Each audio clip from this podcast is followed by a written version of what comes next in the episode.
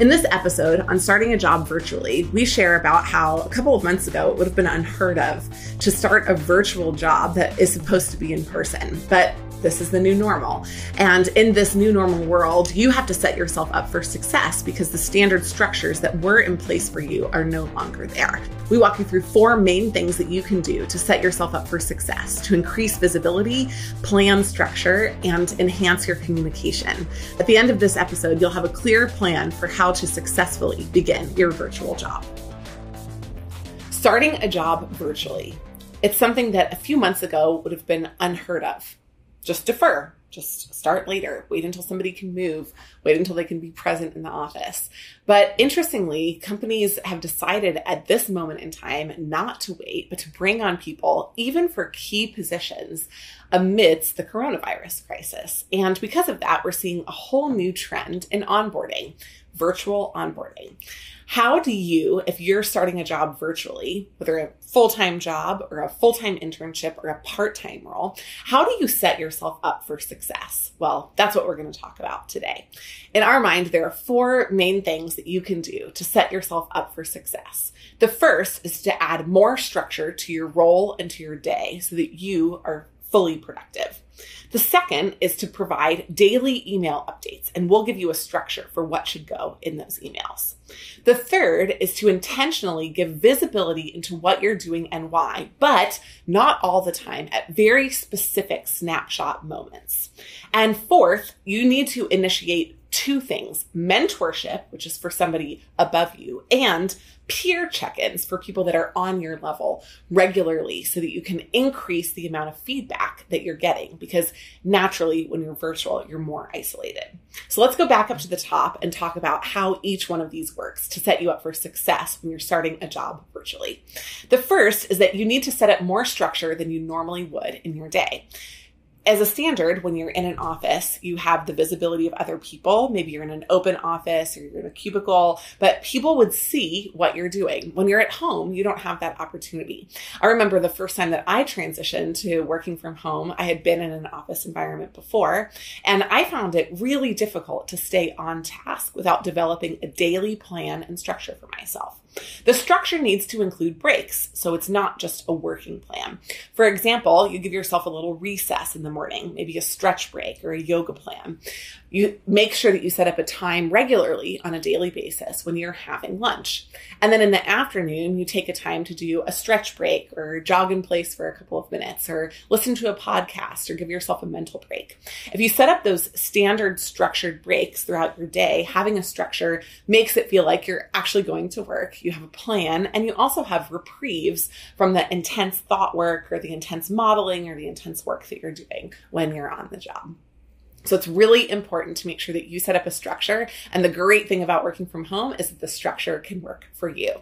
In our work at Management Consulted, we've done some preliminary research on a core concept in business planning, which is understanding whether your people, your human resources in an organization are sprinters or marathoners. If they're sprinters, they generally like to engage quickly and then disengage quickly from problems. Sprinters generally prefer having no longer than a two hour period of time to work on something and they need a mental break. But marathoners dive in and they kind of go slowly into the process and then they really engage in kind of an explosive way for a longer period of time. Having marathoners usually they work for over four hours at a time and only in hours two through four are they super engaged in the process or project. So identifying which one of those you are and then working toward your strengths works really well in this kind of environment. The second thing that you want to make sure you do is to provide a daily email update.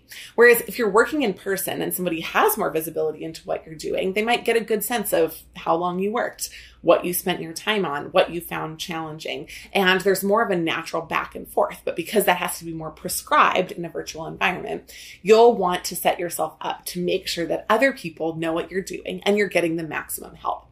So this is the email that we would recommend you write every day. First of all, start at the top by explaining your, the breakdown of the time that you spent. So today I spent three hours on X, four hours on X, and one hour on X. That gives good accountability into what you spent your time on. And if somebody looks at it and says, whoa, you spent one hour on this and four hours on this, I'd rather have that be the reverse. They can give insight in how to manage you or maybe speed up the four hour process and deepen the one hour process.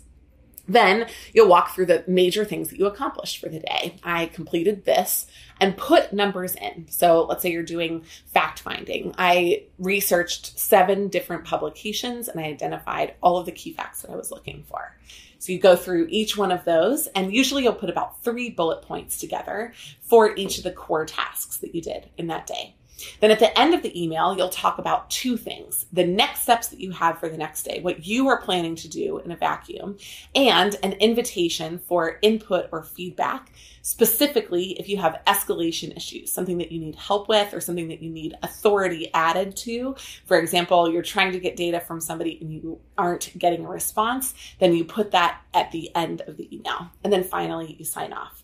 If you build this email every day, for the first week, your organization is going to love it. They're going to get a great sense of what you're doing and they're going to be able to more actively manage you. If you hide, they're less likely to find you valuable over the course of the summer, even if you're adding a lot of value secretly inside your work. So providing visibility through daily email updates is really critical when onboarding virtually.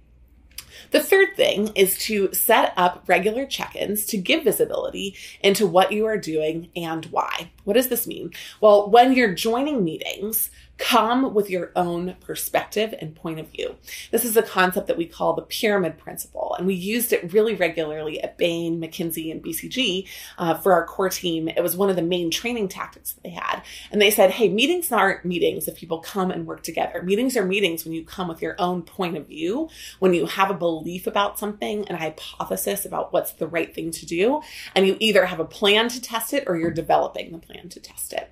What this does is it creates high powered organizations where somebody who's very young and quite inexperienced has to take a stand for what they believe and then prove it. And you're not great at it for the first couple of months when you start, but if you begin by taking a point of view, people can see what you're doing and they can see why. And understanding the two of those gives them access to manage you. So anytime you're coming to a group meeting or a pre-scheduled one-on-one with anyone on your team, come with a point of view. One of the ways that we'd recommend doing this is actually to put a slide together that identifies what you think about the topic of the meeting, i.e., I think that we should go this direction. I think that we should invest this much. I think that we should do X, Y, or Z. And then build as much data as you can behind that. The fourth thing that you need to do is to initiate one on one meetings in two different ways. First, you want to initiate one on one meetings with people who are supervisors, somebody who is over you, the people that are likely to give you your feedback at the end of the summer. One of the common mistakes that I saw made at Bain and that I made in my first six months was an attempt to hide away from my supervisor because I was always worried that I would not be doing exactly the right thing or what they wanted or doing it fast enough.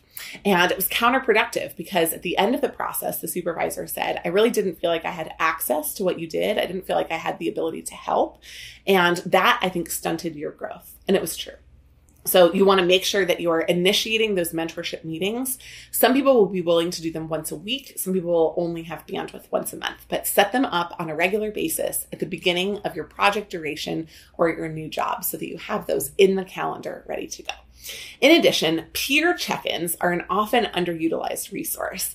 If you set up a time with somebody who you designate a top performer in the environment and you ask them for one on one time so that you can understand what it is that they do and why, and you give them some insight into what you're working on and get ideas and tips for how you can make it more relevant or work faster, that's probably the best use of your one on one time in your first three months on the job. So peer check-ins, ideally on a weekly basis, if you're able to do that, with at least one peer, but mix it around if somebody doesn't have enough bandwidth to meet with you that regularly. Set those up, put them in your calendar, and make sure that they're ready to go. All four of these things work together to create a great sense of camaraderie, of opportunity, and of skill building that's accelerated. And if you start a job with that much communication, structure, point of view, and visibility, you're going to have great success in your virtual roles this summer and beyond. Thanks for listening to how to start a job virtually. We hope that the tips in this video provide a great playbook for success for you. And if you use them, we would love to hear about how they worked or any other tips that you discovered that helped you begin work in the virtual world successfully. We have lots more tips like this and mentorship programs that you can join if you find us on social or join us at managementconsulted.com. In addition, please subscribe to our channel. We put out great podcasts like this all the time.